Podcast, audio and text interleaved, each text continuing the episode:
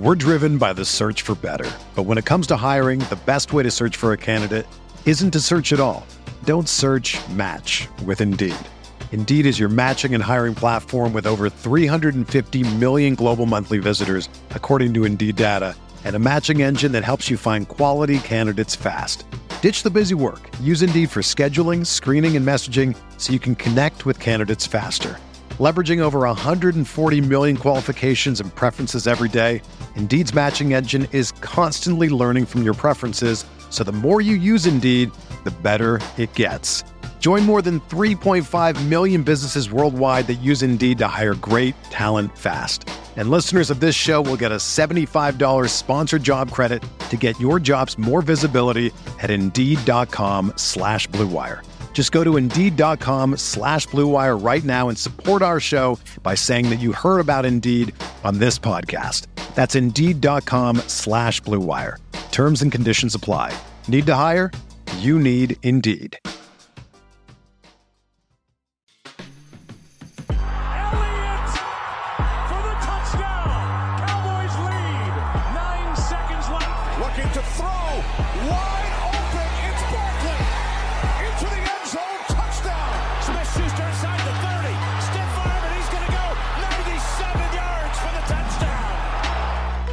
Welcome into the Fantasy Football Mailbag, a RotoViz podcast. This is the July 16th episode, and as always, we are dedicated to answering all of those fantasy football questions. I am your host, Mike Randall. Follow me on Twitter at RandallRand. Today, we have the king of swag from PFF, president of the Cordarrelle Patterson fan club, which we will get into, does a fantastic job at PFF, killing it. Great insight, great writer, great podcast host.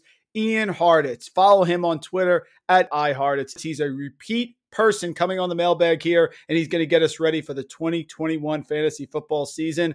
King of swag, the floor is yours.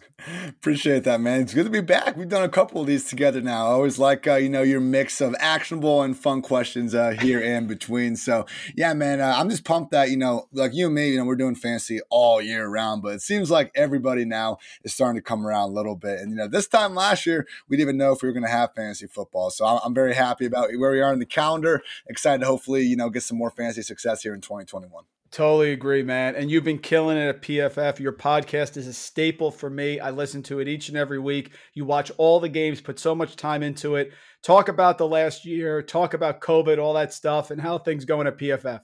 Yeah, man, it's been a challenge, you know, for me, just like anyone else out there. But here we are, seemingly on the other side of it, you know, for the most part, at least. But yeah, it, you know, gave me certainly an opportunity to nerd out and just do even less of my social life than I guess I normally do with, uh, you know, all this stuff on the plate. But yeah, man, you know, being at PFF, I've just really loved, uh, you know, the, the company and everything about it. I'm excited to be uh, spending the foreseeable uh, future here. You know, it's just uh, pretty easy to continue to work hard when everyone else around you is uh, doing the same. But yeah, man, uh, like you said, I do watch every single game. You know, it's always a grind on the Sundays. Got to tell the girl that you know, hey, I'll see you Monday, pretty much Yep. at 9 a.m. on a you know Sunday morning. But I feel like you know I'm blessed enough to have this be my full time job. Might as well uh, put in the time if I'm able to do it. Yeah, certainly. Uh, Dave Caven asked me how I do the balance with this in college basketball last last uh, week, and I said it's it's an understanding girlfriend, understanding wife. That's the first thing for sure. Well, let's start, man. It's Scott Fishbowl season. Scott Fishbowl eleven. Talk to me. How's the team looking so far? Let me pull up the squad. I feel okay about it. I was kind of, you know, maybe I was just being salty on Twitter. I was like, every like sources, every single person in Scott Fishbowl is in love with their team. So Totally I true. I guess Yeah. I'm contradicting my own, uh, you know, fun tweet there because I don't know. I'm feeling okay. It's, uh, you know, as I like to say, anytime I like I'm in a best ball tournament the roster's looking iffy, I'm just like, you know, I'm being contrarian here. We got to try to take down first. But I got, uh, I went Tyreek and uh, Devontae to start, which I thought was a little different. Oh, actually, I got Christian McCaffrey at 101, so that helps. Should should have mentioned that. Um, ended up ended up going with the old, uh, you know, anchor RB approach. Kind of my RB two is Damien Harris, who I'm feeling good about, and then we got you know Tony Pollard, Darrel Williams, Samaje Perine, Kenneth Gainwell. Needed to get some luck there, certainly low on the RBs, but you know that seems to be the hip new thing these days anyway. Uh, Justin Fields, Ryan Fitzpatrick, Baker Mayfield, a quarterback. We got a path to some upside there. You know, I, have loved uh, Fitzpatrick, and I had to really debate myself between uh, Trey Lance and Baker Mayfield, but ultimately I have seen Baker uh, already be a high upside QB one at the NFL level. I'm very optimistic of what he can do moving forward. Was able to stack Baker uh, with OBJ, who I'm very high on having a nice bounce back yes. this year. Got uh, you know my guy Curtis Samuel, who I was able to do uh, the uh, you know Roto Underworld uh, profile on. And my weak spot that I'm going to need some help with is at tight end, which is unfortunate in a tight end premium league. I do have some quality darts, at least I think that now in July, but we seem to have this issue every year with uh, the late round tight end crew. But I got Blake Jarwin, Adam Trautman, and Jonnu Smith. So, you know, I, I, think on paper, I'm not looking like the best team uh, in the league per se, but I think we do have a pathway uh, to first if a couple things flick my way. Yeah, I'm full disclosure here. Team full disclosure, Ian. Last year, I hated my team. I knew it was terrible. I took Matt Ryan in the third round last year because it was the, the super flex, and then no quarterbacks went. So I knew I had messed up. so I have to be real honest with with your teams at all times. But I, but yours is pretty good, man. I like the picks. I'm I'm hashtag wait on tight end guy for sure. So you got a couple there. And Damien Harris in round seven. I think the pendulum man has swung too far where you have to be a rusher to be a good quarterback in fantasy. That's not true. And God forbid if you're not catching at least 30, 40 passes as a running back, then you are useless. I don't think that's the case. And I think it's providing value. Ryan Fitzpatrick in round six. I mean, he could go off in Washington. And I love the Damien Harris pick. And by the way, Odell Beckham, did he die? I think he's really set up for a bounce back.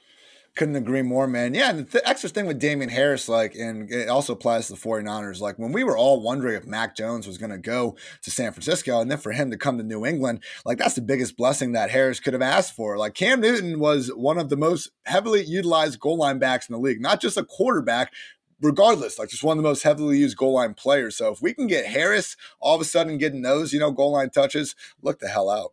Let's kick it off, man, with dynasty fact or fiction here. So I want to know which player you'd prefer in dynasty leagues over the next five years.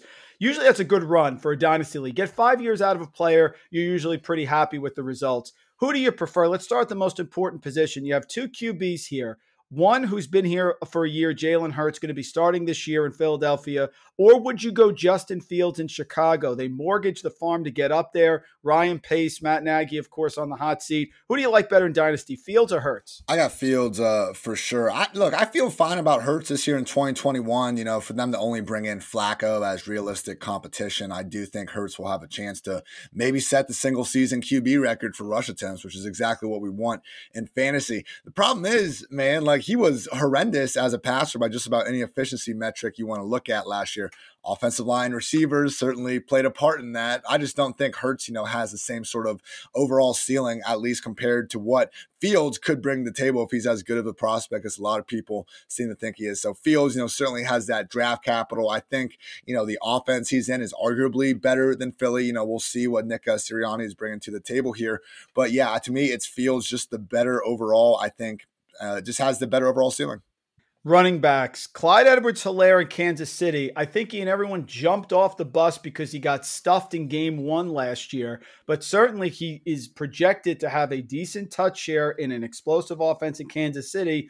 Or D'Andre Swift in Detroit, lost some weapons, certainly is going to get the volume. Jamaal Williams is there, A back, whatever that means. Who do you like better there in Dynasty, Swift or, or, CEH? I got Clyde. I just think that, you know, the main issue last year was when they brought in Le'Veon Bell and made that, you know, a three way committee briefly, and then he gets hurt and COVID at the end of the year. And before mm-hmm. they brought in Le'Veon, Clyde was fourth in the league in touches. Now they're talking about expanding his role in the pass game, which was the reason why we, you know, wanted to pick him in the first place. So when he was going as the, you know, RB four or five last year, like, yeah, that was way too intense and, you know, clearly didn't meet that ceiling. Now he's going much closer to his floor, in my opinion and inside of you know this always explosive Andy Reid, Patrick Mahomes, Kansas City Chiefs offense. So Clyde, we know that the Chiefs are comfortable giving him you know 20 plus carries per game with a good amount of targets, and they felt good enough about him moving forward to not sign another Le'Veon Bell esque back to the equation. So with Swift, we don't know how they feel. I the be back a back quote sure didn't sound great. I mean, they gave Jamaal Williams a non insignificant uh, you know amount of money. So I think uh, you know Swift, while you know, who would I rather have, you know, building my team as a real life back? I think Swift very well could be better, but in terms of his overall situation, in terms of his touches, it all, it, uh, the arrow keeps pointing back to Clyde. What about wide receiver? I think one of the key guys for redraft also to handicap correctly is Kenny Golladay. Has not flashed as the alpha 90 reception, 1500 yard guy that maybe the talent is there to say. Now he's with the Giants, gets the big contract. You like him or Jaylen Waddle down in Miami? There are some other options there, but the draft capital, young player with Tua, Golladay more proven, Waddle certainly younger. What do you think there, Golladay or Waddle? It's a close one, man. I you know don't have my dynasty ranks in front of me, but these guys got to be pretty much right next to each other. Golladay is gonna be 28 in November. I feel like that's yep. already getting up there, and he's always been. Now he like statistically has been arguably the single best contested catch wide receiver of the past four years, and you can see it when they play. I mean, it's very clear this guy isn't all that great of a separator. He has some long speed, but it's just you know it's not really his game, and I question how that's going to transition going from Matthew Stafford, someone who I uh, you know believe is far more underrated and just better than uh, you know a lot of people give him credit for, to Daniel Jones, who might suck, man. You know, we'll see. I, I understand Daniel Jones has some good deep accuracy statistics, and you know playing with Jason Garrett and that offensive line didn't do him any favors last year, but QB change aging, coming off, you know, not great injury. I mean, this guy just hasn't, you know, two two out of his four seasons hasn't been able to hit the uh, 12 game mark. We'll see. I don't I don't like calling anyone injury prone, but to me, Jaylen Waddle, you know, being the you know this younger, like you said, uh, number six overall pick, or whatever the hell he was, I just think that you know his ceiling could be the roof in this offense if he emerges as the number one guy. Which I don't know, man. I don't see any reason why he shouldn't be. And you know, with Waddle having the potential to, I think, just be a yak monster and just really you know rack up the sort of you know, the 90 reception ability that you were you know, talking about Golladay lacking. To me, Waddle will be the more fantasy friendly uh, player, I believe, for a longer period of time. Yeah, I, I, think that's the move. I like Golladay, but I feel like he's been in a pretty friendly situation with Stafford throwing for over 5,000 yards. There's a little uncertainty. We always have that thing when a wide receiver changes teams. So I think that's a great call as well. Last one, two superior metrics profile tight ends, Noah Fant, TJ Hockenson. I think Fant is a great redraft value. I find him dropping lower and lower. I just missed out for him in Scott Fishbowl, but him and Hockenson, of course, two guys who are going to be here for a while. Great athletes. Who do you like better in Dynasty? Yeah, the former teammates too, man. Ah, yep. Used Go to be, Hawkeyes. yeah, there we go. Used to be, uh, I feel like Hockenson had the better long term situation with Stafford there, but now it's anyone's guess as to what's going on. And with that in mind, I think I lean Noah Fant actually, man. What he did as a rookie was nothing short of exceptional in terms of his ability after the catch. I mean, I think only George Kittle averaged more yards after the catch in 2019. And last year, like we didn't see the breakthrough per se, but for him to still go 62 catches, 673 yards, I mean, playing 15 games, and he was banged up in every single one of those, man. I mean, this is one of those dudes that was on the injury report each and every week, shoulder at one point, you know, multiple leg injuries going on, just toughing it out and still making plays despite, again, not being anywhere close to 100%. So, from what I've seen, I just think Fant is the better receiver. So, in a neutral dynasty situation, because again, I'm not really giving either guy the nod in terms of their surrounding environment, I'll take my chances with Noah Fant. I just want to take a second to thank you for tuning in to today's show. My name is Colin Kelly, co host of the RotoViz Overtime podcast, along with the great Sean Siegel. We do appreciate each and every listener, and as a thank you to each of you, you can get yourself a 10% discount to a RotoViz NFL pass. We're heading at full speed towards the season. Make sure you're ready, get yourself access to all the content and tools up on the RotoViz website. All you have to do is add the code RVRadio2021 at checkout to get yourself that 10% discount. Now, let's go and dominate those fantasy leagues in 2021.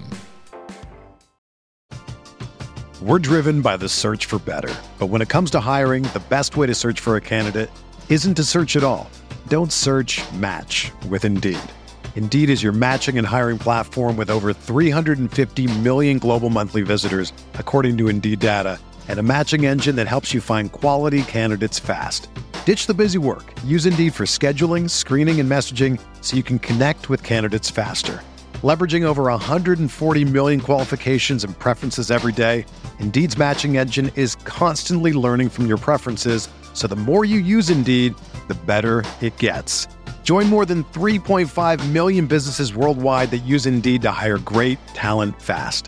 And listeners of this show will get a $75 sponsored job credit to get your jobs more visibility at Indeed.com slash BlueWire.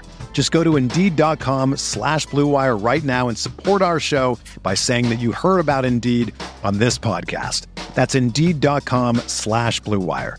Terms and conditions apply. Need to hire? You need Indeed. Another day is here, and you're ready for it. What to wear? Check. Breakfast, lunch, and dinner? Check. Planning for what's next and how to save for it? That's where Bank of America can help. For your financial to-dos, Bank of America has experts ready to help get you closer to your goals. Get started at one of our local financial centers or 24-7 in our mobile banking app. Find a location near you at bankofamerica.com slash talk to us. What would you like the power to do? Mobile banking requires downloading the app and is only available for select devices. Message and data rates may apply. Bank of America and a member FDIC. Ian Raider football here. Vic Tafur of The Athletic said this week he projects that Henry Ruggs is going to start at Z, Bryan Edwards going to start at X, Renfrow in the slot. That means John Brown will be on the outside looking in or will mix in as a fourth wide receiver. Do you believe that? And if so, with Bryan Edwards currently the third wide receiver taken in best ball ADP, is he the big value here? Talk about Edwards versus Smoke Brown and what you think about the noise we're hearing coming from Raider camp. I believe it because that was what it was last year before uh, you know Edwards got hurt or whatever it was before week four, and that's when uh, you know we saw Nelson Agholor get into the lineup. Now, obviously, Agholor proved that he deserved to be in there. I mean, that dude was absolutely fantastic uh, last year. But yeah, I think it absolutely should be Edwards here. John Brown, man, love the guy. You know, well, he was a wide receiver 19 two years ago. As Josh Allen's yep. number one, so I'm not saying he couldn't uh, do it, but it's just you know anytime a wide receiver is switching teams, that's already, you know, a bit of a red flag. And then when we got to throw in the fact that, you know, he struggled to stay healthy his whole career. And this is one of those things where truly, you know, the whole injury prone issue uh, could be a little more uh, on the table than usual with, with, with his whole uh, sickle cell trait history and all that going on as well. So unfortunately, yeah, like, man, give me the second year receiver that seems to have a lot more uh, near term upside. You know, I hope that Smokey Brown gets the gets the damn job done, but uh, he's projecting as the number four wide receiver already behind these guys, and I just don't really see a way of him, uh, you know, getting in front without an injury. Which for Ruggs and uh, Edwards, I'm not just gonna, you know, shoot from the hip and project to happen. Summertime coming. COVID starting to go in the rearview mirror. Salt or no salt on the margarita? I like a little bit, not a ton. I was actually at uh, El Vaquero last night. I will say my biggest ah. my biggest switch in the summer is I go like almost full beer, and then somewhere around November I'm drinking nothing except red wine. So I got to start figuring out like an official date to make the transition and have a true celebration. But yeah, when I'm having my margs, uh, give me a little bit of salt. Put that date on Twitter. I will support you there. You got a great. You're, you're the gift master. You got a gift out there. It'll be great. It'll be fantastic. Somebody asked this two mailbag to go. I'm using it as a question. Where do you prefer to draft in seasonal leagues? Do you have a preference? Right now, I'm liking uh, top three because I, you, you, end up being pretty close uh, on the turn anyway. As long as you're not in one of these new uh, third round reversal leagues, which I, I, I like yeah. the concept of uh, actually. Uh, but yeah, I would say top three. Give me one of McCaffrey, Dalvin, or Saquon, and I'm feeling good about uh, you know hopefully getting one of those wide receivers or Darren Waller at the second round turn. Lisa in Atlanta wrote in, loves the mailbag. So glad you have Ian coming on. Can you ask him about the Falcons offense now that Julio is gone? Ridley's great. Pitts has the draft capital. Zacchaeus Gage, dare I say his man crush Cordarrelle Patterson. The defense for the Falcons looking bad again. We have the off the field issues with Barkevious Mingo. What's the key fantasy value besides the obvious for Atlanta this year? Yeah, Ridley, wide receiver five. Everyone gets that. Uh, it was funny last year when uh, Tarik Cohen went down and like there were actual waiver wire pieces about Cordero, and everyone was like, "It's time at I Heart It's," and I was like, "No, it's not, people." like I love, the, I love the guy. I am the president of his fan club, but I was like, he's not going to get a big role. It's just going to be the David Montgomery show. So no, I, I don't see uh, CPAT getting a large enough role to be fancy relevant, unfortunately. But uh, you know, I look forward to him getting his yearly uh, one or two kick returns for a touchdown I think Gage makes sense, but he's starting to pop as you know much as he is. I think yeah, uh, Zacchaeus is going to be the ultimate value in this offense in terms of just pure uh, you know ADP versus projection. So I'd say Zacchaeus. Uh, you know Pitts. Pitts is someone where I don't disagree with you know ranking him as high as a lot of people are. I do have him as my tight end five, but I don't think I've been able to draft him once because people are taking this dude in like round five or something. So I, I bet it'll be great. And at tight end, I do think he'll join uh, Gronk and Evan Engram as the only rookie tight end one since 2010. I just, you know, that's a steep price to pay for someone that we still have uh, some questions with. So I would say, uh, you know, Zaccheaus and don't sleep on Mike Davis. You know, we've had a lot of talk about the mm-hmm. RB dead zone.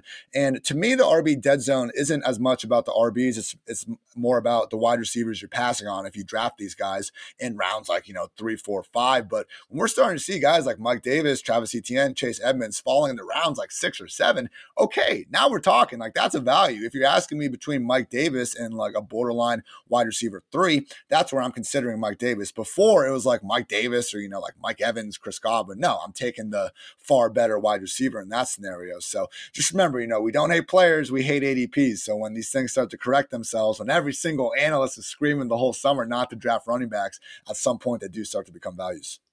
Yeah, and Mike Davis last year really did perform. It was his first time getting that workload, but he was, uh, you know, Christian McCaffrey light is basically what he was. So if he can stay healthy, they're going to project for a lot of pass volume for sure. He's going to be involved in the receiving game. Next question, got it from Matthew Freedman on Twitter over at FTN uh, at Matt F the Oracle. He put out a poll, Ian. What fantasy tight end would you rather have for the next three years? So, sort of a dynasty question four options. They're all pretty much even. Travis Kelce, George Kittle, Darren Waller, Kyle Pitts. What say you? I'm still going to go Travis Kelce. I just didn't see a single sign of him dropping off last year. If anything, he looked almost better than ever after the catch. I mean, some of the things he was doing earlier in the year. And then, you know, he's putting freaking Denzel Ward of all people in, you know, in the freaking blender in the, uh, you know, AFC divisional round. Like the dude's unstoppable. And even in the Super Bowl, the dude had 10 catches for 133 yards. Like, you know, I, I love some of the arbitrary cutoffs we do with uh, guys sometimes talking about, you know, like, oh, in his last 13 and a half games and this and that. But if you want to play that game and you look at Kelce's last 11 games, he's literally caught at least seven passes in each and every one, scored a touchdown like all but three of them. Like it's just absurd. And let's say he does start to fade. Like I can't imagine a better situation to, you know, kind of go into your twilight years than as Patrick Mahomes is number one tight end. Dude's a beast. Andy Reid knows how to use him where they're not overwhelming him with blocking. And again, we just haven't seen a sign of a drop off so far. I, I actually did this uh, study last year, like when's like kind of what years of a player's career are they usually turning in, you know, QB1, RB1, wide receiver one, tight end one seasons. Running back, as you'd expect, you know, pretty much starts falling off after three or four all the way around. Wide receivers, we still see some spikes in that second contract area. Quarterbacks and tight ends, for where guys that have been in the league for 10 plus years still manage to put up big time numbers. So, you know, you got to, you definitely got to consider age, but Kelce and what he's been able to do, uh, I'll take my chances there. Uh, your PFF Fantasy Football Podcast. You're doing great things, man. You now have guests coming on. You have NFL players coming on. Crazy stuff. Antonio Gibson recently. You did 10 questions, Antonio Gibson. I'm fully on Gibson season. What did you learn from interviewing him? It's pinned to your Twitter account there, folks. Take a listen. And do you have him? I sort of have him as a high end, like an RB6 or higher. I think he's going to have a massive season. McKissic is still there. What'd you learn from Gibson and where do you have him? Right now, I have him RB14, which feels low, man. Like, I'm not disagreeing with you at all. Like, I do think as high as RB6 would make sense. Like, he is in that tier. The question is just how involved is JD freaking McKissic, who led the position in targets last year? You know, how involved is he going to be? But the two big takeaways for me with Gibson were one, he says the toe is fine, which I, even if it's not, I'm happy he's going in with that mindset. So uh, that was good to hear. And then he what just talked about how Rivera and company just didn't want to put too much on his plate in year one, wanted him to focus more running back. And now he's saying that he's going to be used a lot more in the pass game and as a receiver. So uh, the one note with McKissic, while he did have all those targets, 51 came in the slot or out wide. So when you have guys like Curtis Samuel, Adam Humphries now, and you know Antonio Gibson, an expanded role, I do think Gibson could get more into that, you know, 50 to 70 target range uh, in an ideal world. So, yeah, it's just, you know, I still think maybe some guys like Najee Harris, Cam Akers, Mixon might have a chance of being the solo running back in their backfield. But, you know, more I look at it, you know, Gibson might have a claim over, you know, even guys like Jonathan Taylor, Nick Chubb as these, you know, more run heavy guys. Like Gibson probably should e- push to equal the carries with those guys. And I think he has a higher ceiling as a receiver. So, with that in mind, yeah, I, I can see where you're coming from as a high end RB1. PFF put out your favorite wide receiver draft targets here, seasonal. Oh, you're above consensus on these players. Just want to get quick thoughts on each one of them. Ian, I think Michael Thomas is being forgotten about. I've been in camp Taysom Hill. I think Taysom Hill is eventually going to start there. I know people are saying Jameis Winston, but regardless, Thomas is going to siphon those targets like that gif of that cartoon character eating those hot dogs or burgers. Where are you and Michael Thomas here? Why you have him? I think you have him at wide receiver six. I have him wide receiver six. Yeah. I mean, the dude was, people act like he busted last year. The dude got freaking uh, awful ankle injury the freaking first week of the year, toughed out the rest of the game, comes back, manages to go for over 100 yards in two of his four games with Taysom freaking Hill under mm-hmm. center. A year after, he also balled out with Teddy Bridgewater under center. And mm-hmm. it's like people still have the audacity to like slander him with this slant boy stuff. Like he's the problem. Like, no, he's playing with this old man Brees who can't throw the ball more than 30 yards downfield. Taysom Hill is a tight end. And Teddy, who we know, you know, doesn't have the arm strength. So Michael Thomas, if you look at what he's done when they have asked him to go deep, he's actually been one of the better receivers in terms of just his percentage of catchable passes caught. So I, it's weird to say, you know, the best could still be to come for someone that has a single season reception record, but I think it could be the case, you know, as long as Jameis wins that job. And even if, you know, Taysom wins the job, we're still looking at a player who feasibly could have a target total starting with a two by the end of the season if things go his way. So, yeah, man, Michael Thomas, you know, I think people get mad when he's like thrown in like the top five real life wide receiver conversation, which I wouldn't put him in there. But in terms of, you know, just wide receivers that are the undisputed alpha in their offense, you know, he's one of only six or seven guys like that in the league. So, yeah, to me, wide receiver six, and that's a bargain. He could finish as the overall wide receiver one, and we wouldn't bat an eye. I'm doing an article on Najee Harris and that Pittsburgh offensive line. They they cut DeCastro, who looks like he's probably going to retire. A lot of changes. They were the second highest passing team last year in the NFL percentage wise, just behind Jacksonville. Let's talk about Diontae Johnson, wide receiver 20 by consensus. Ben, arm strength issues, but they pass a lot. And I don't think their offensive line has improved that much. Harris is going to be there. You're higher on consensus than Diontae. Tell us why. He's my wide receiver 14, man. Only guys with more targets last year Diggs, Hopkins, Allen Robinson, and Davante Adams. That was while missing a game and playing fewer than 30 snaps in three other games. Like he has room to even just regress in the target department and still be more than fine if we can get the efficiency up a little bit, which is more from Ben. And we can talk about the drops, but like, come on. Like, if, you, if, not, if we're holding it against Diontae Johnson, like hold it against Jerry Jeudy, DK Metcalf, Calvin Ridley, Tyreek Hill. All, the, all yep. those guys had at least nine drops last year as well. And when, you know, you say, and I, have had people ask this question, it's reasonable. And You should be thinking about these things where they say, well, those guys had a h- higher average target depth and, you know, Diontae's is closer to the line. Next Gen Stats has literally come out with a study showing how the drop rates are higher closer to the line of scrimmage, which I think makes sense. The ball's coming out faster. Maybe you're not expecting it. And, you know, if it's off target, it's going to be harder to corral and adjust on closer to the line of scrimmage. So Diontae, while he doesn't have the same sort of, you know, gaudy efficiency numbers as, you know, third year breakouts like Ridley and Godwin did. I just think, you know, it's one of these situations where if you watch, you know, a handful of Steelers games over the past few years, you see this dude flashing as a route runner with the ball in his hands and even going downfield and making great catches. So to me, Diontae, special wide receiver that should have true wide receiver one targets, should be a wide receiver one or pretty close to it in fantasy land. OBJ at wide receiver 28. Jalen Ramsey just came 22, out. They have a little 22. Oh, yeah, you are. Yeah, you have him at 22 consensus, okay. right? Yeah. yeah, OBJ consensus, wide receiver 28. Jalen Ramsey came out, and they certainly have a little bit of back and forth. Said OBJ is the second hardest guy he covered. A lot of health issues, but certainly still the main guy in Cleveland. You're higher on him. I agree. Tell me why. I mean, the dude was the wide receiver 19 before we got hurt last year, and we're just like, what, expecting him to be worse or something like that? I just don't buy it, man. OBJ looked fantastic last year. Won a lot of people their weeks in that three touchdown Cowboys game. You know, was putting William Jackson on skates. Route running looked awesome. And, you know, for Baker to get better in the second half of the year without him, it's like, really, we think that they're better off with Rashard Higgins, you know, KhaDarel Hodge on the outside than Odell freaking Beckham. Like, I understand, like, look, a lot of people were saying that Josh Allen couldn't, you know, produce without John Brown because of like three game splits last year. Use your head with some of this, people. Russell Wilson's averaged fewer yards per attempt uh, in the last two seasons than he did in 2018. Is DK Metcalf the problem? Of course not. But we use this freaking argument for Beckham, and it just pisses me off to my bones uh, with, with it. So I know the target share isn't as high as it used to be with the Giants, which is a real issue to worry about. But that's why he's going as a freaking, you know, mid tier wide receiver three at this point. He's never been cheaper, and I still maintain the best version of OBJ with the best version of Baker produces a wide receiver one season.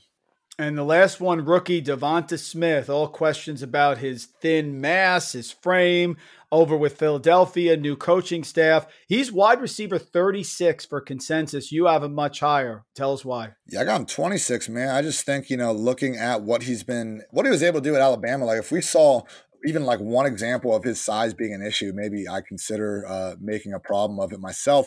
But we didn't see that. And like, where do we draw the line with the size? I always hear it about DeVonta Smith, but you know, when everyone's hyping up Darnell Mooney, you know, they don't mention that he's only 176. So great know, call. Yeah. Yep. So, so maybe we draw the line, you know, at like Tutu Atwell or something like down at that point. But mm-hmm. I think for uh, you know DeVonta, again, for it not to be an issue on the field, uh, I'm just not going to make it one. And and with that in mind, I mean, this dude is fresh off one of the best damn seasons we've ever seen from a wide receiver. Like his worst games last year was going seven catches, 73 yards against Tennessee, and he had 22 yards versus Arkansas, but he also had a punt return touchdown. So literally hit the 130 yard mark in nine of 13 games. Undisputed number one pass game option already in an offense that, you know, will be run heavy, but I don't, you know, necessarily think they'll be like bottom five of the league in uh, pass attempts or anything like that. So while Jalen Hurts does have some passing problems, we did see him go for 300 yards twice already you know, already got the uh, you know connection with DeVonta from their time back in Alabama together. I just think that you know he's someone that again at his value,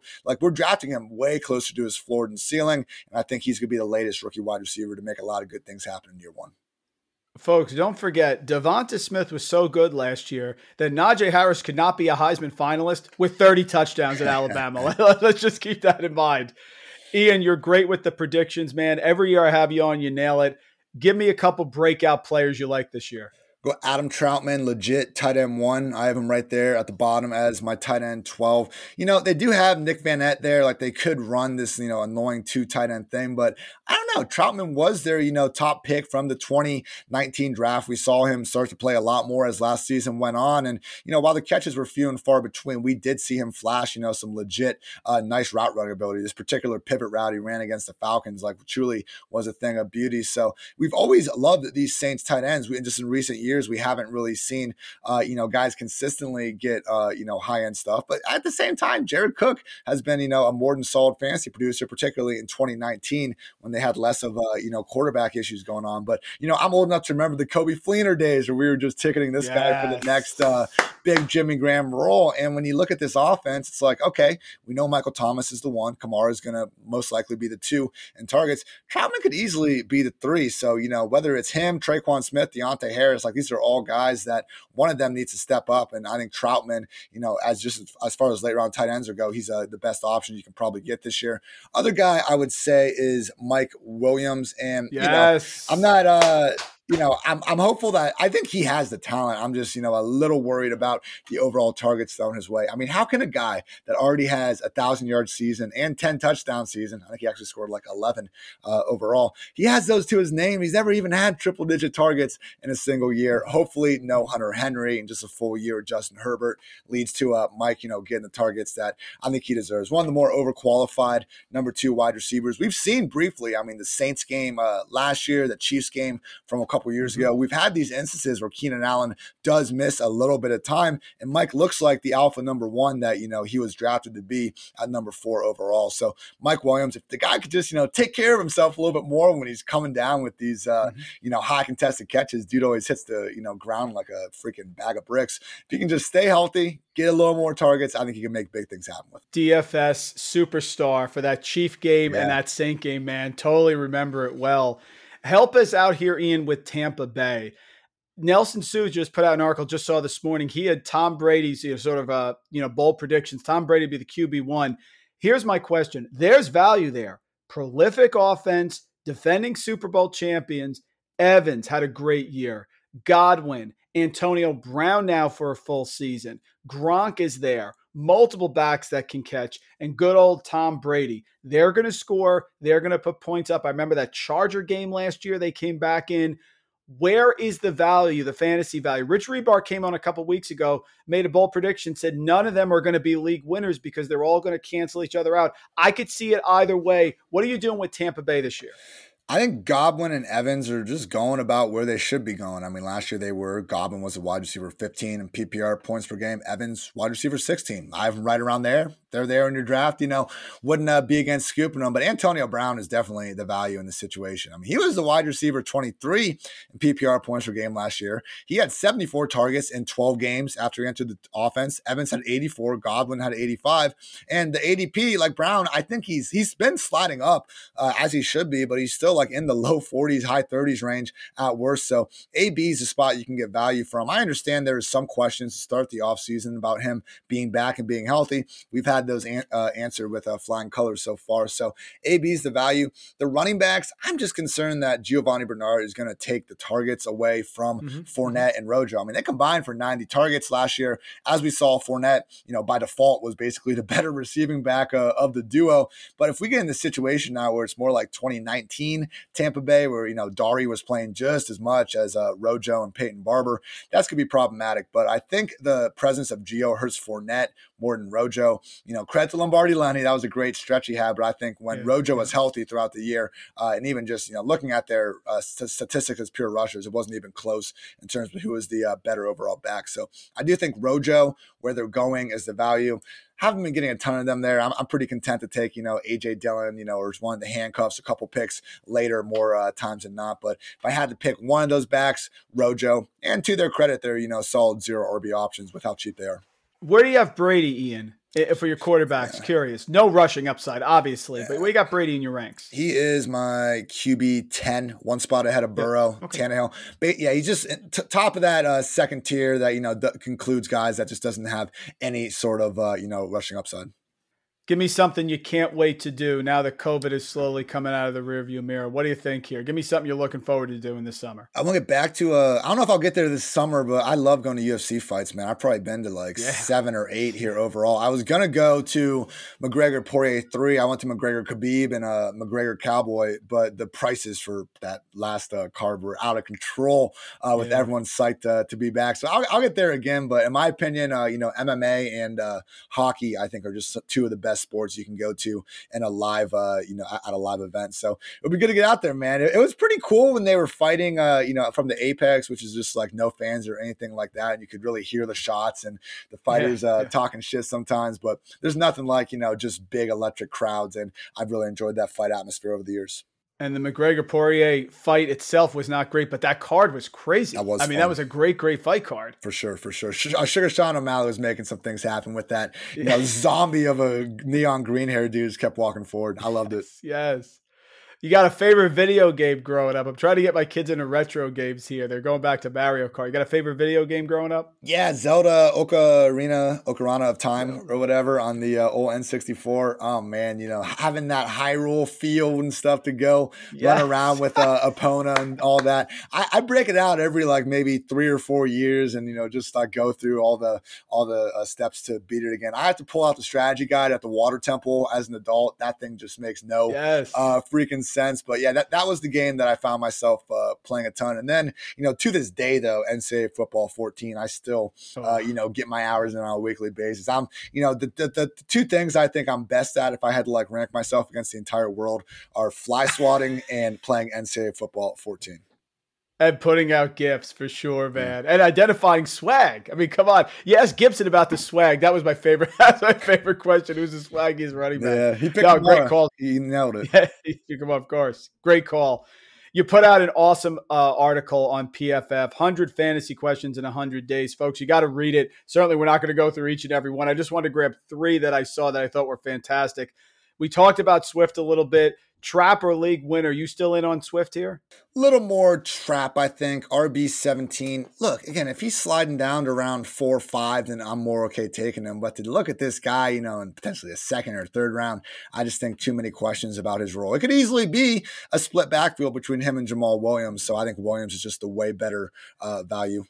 What I find when I'm doing my research and projections for teams, Ian, is I'm putting Justin Jefferson higher and higher. That rookie season was incredible in, in an offense really consolidated, but not a high passing volume offense.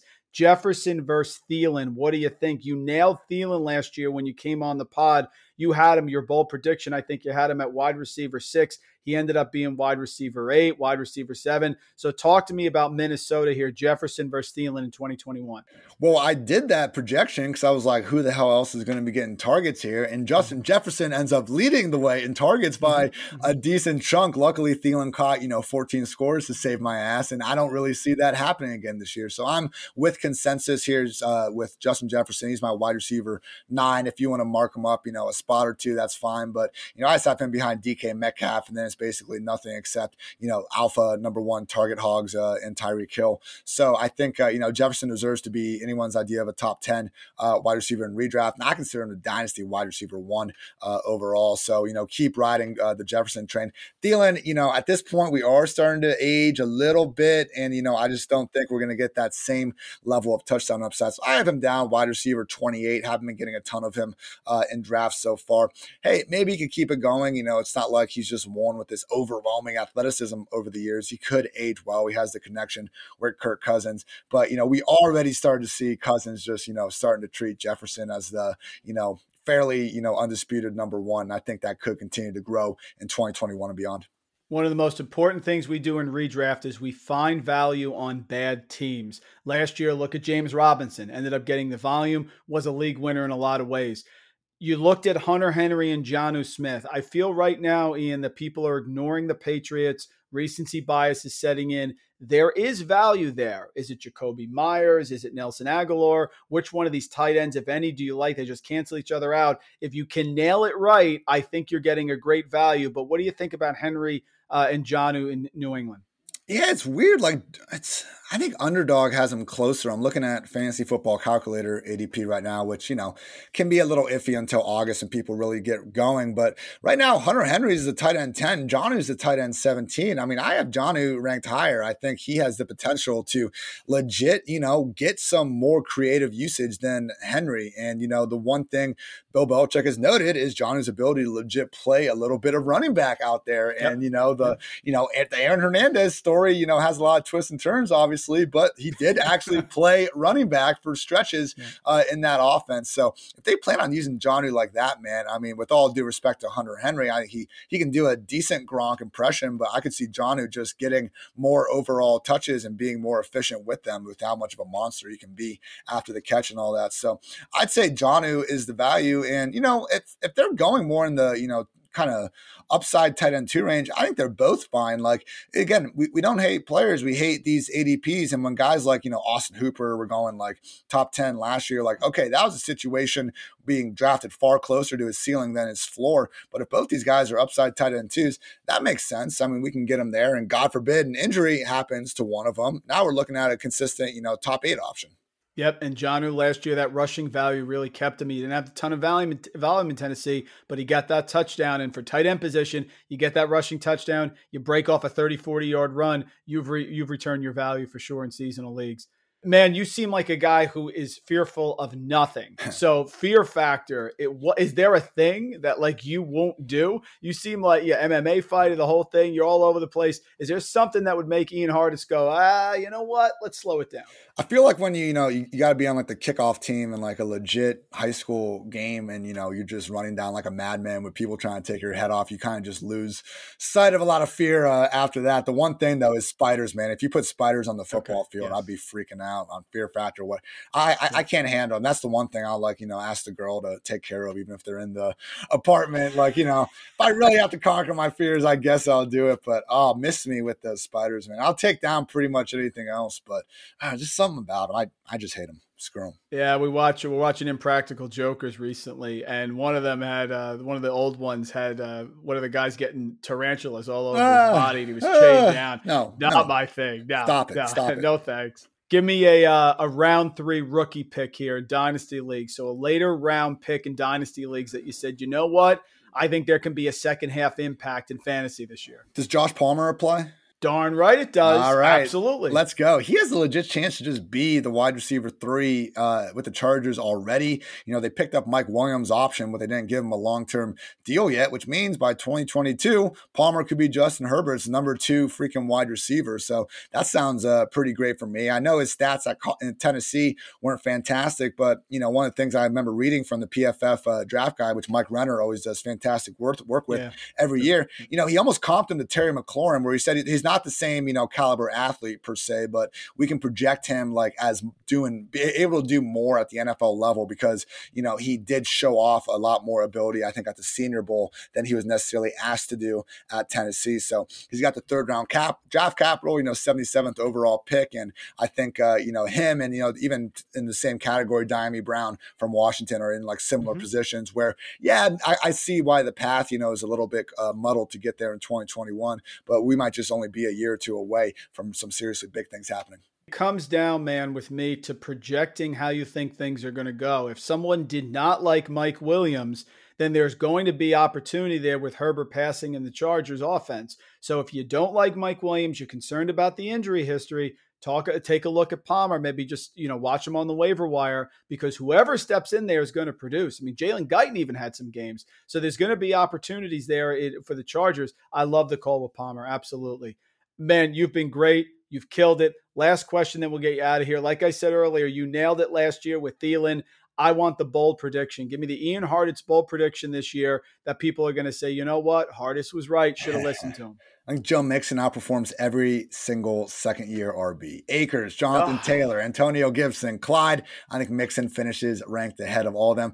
Stop it with your, you know, I'm ready to be hurt again. Michael Scott gifs, and like we say this every year with Mixon. He was the RB 10 overall in 2018, RB 13 overall in 2019, RB 10 in PPR points per game in 2020. And this is not the same situation. The one guy that was holding him back as a receiver is gone. You know, okay, Chris Evans is fine. He's a six round pick. Samaje Perine is a limited receiver. Trayveon Williams isn't bringing much to the table, at least compared to what we saw, at least relative to what we saw last season. Mixon has always been someone that we knew could catch the ball. I mean, look at what he did with Baker at Oklahoma, like actually tracking balls deep down the field. They gave him a four year, like $48 million deal. Like he has, if you just look at pure projection for opportunity, Mixon is like a top six running back in terms of what he could be capable of. So literally there, you know, we, we have a new, uh, you know, that they asked the coach about the whole uh, backfield. And, you know, I think the head coach said like, we don't want Joe to play 75 snaps per game. Well, like McCaffrey's hit that number twice. Like what,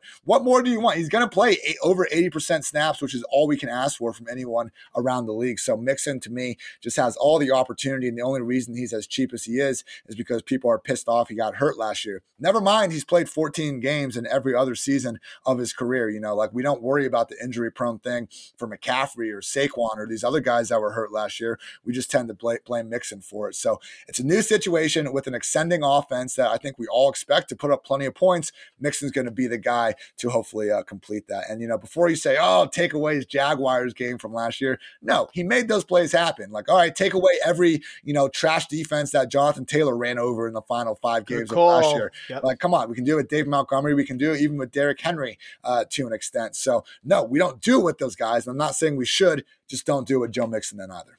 And prior to him getting hurt, you know, teams tell us their intentions by what they do, not what they say sometimes they fed him the ball. And every single comment coming out of Cincinnati is we're going to feed Joe Mixon. So even if you don't like Coach Speak, do you really think it's going to be Bizarro land where they're saying this consistently and their actions dictated it last year? Nobody had more touches than him before he got hurt. It's not that hard, man. Come on. Great, great call with Mixon.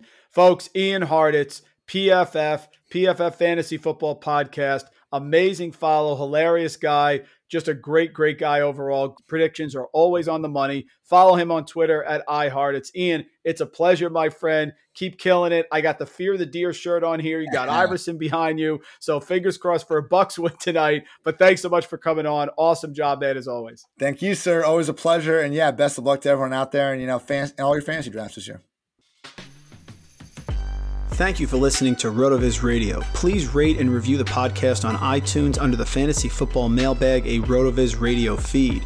Contact us via email, rotovizradio at gmail.com. We'd love to hear what you think, so follow us on Twitter at rotovizradio and at Randall Rant. Make sure you tell a friend, and don't forget to sign up for a 10% discount on our podcast homepage, rotoviz.com forward slash podcast. It's a no brainer, folks. Thanks for tuning in.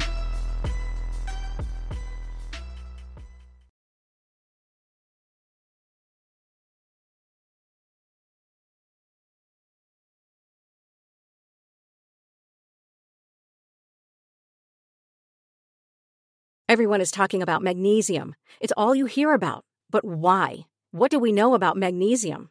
Well, magnesium is the number one mineral that 75% of Americans are deficient in. If you are a woman over 35, magnesium will help you rediscover balance, energy, and vitality. Magnesium supports more than 300 enzymatic reactions in your body, including those involved in hormonal balance. From functional medicine doctors to mental well being and female hormone experts, we all know that magnesium is the one mineral to improve all aspects of well being and health. But which one? Magnesium Breakthrough from Bioptimizers, the trusted choice recommended by leading experts with seven best absorbed forms of magnesium to ensure your body receives the support it needs for overall well being. Go to bioptimizers.com slash balance today and use code BALANCE10 for 10% off. Support your journey to wellness at B-I-O-P-T-I-M-I-Z-E-R-S dot com forward slash balance.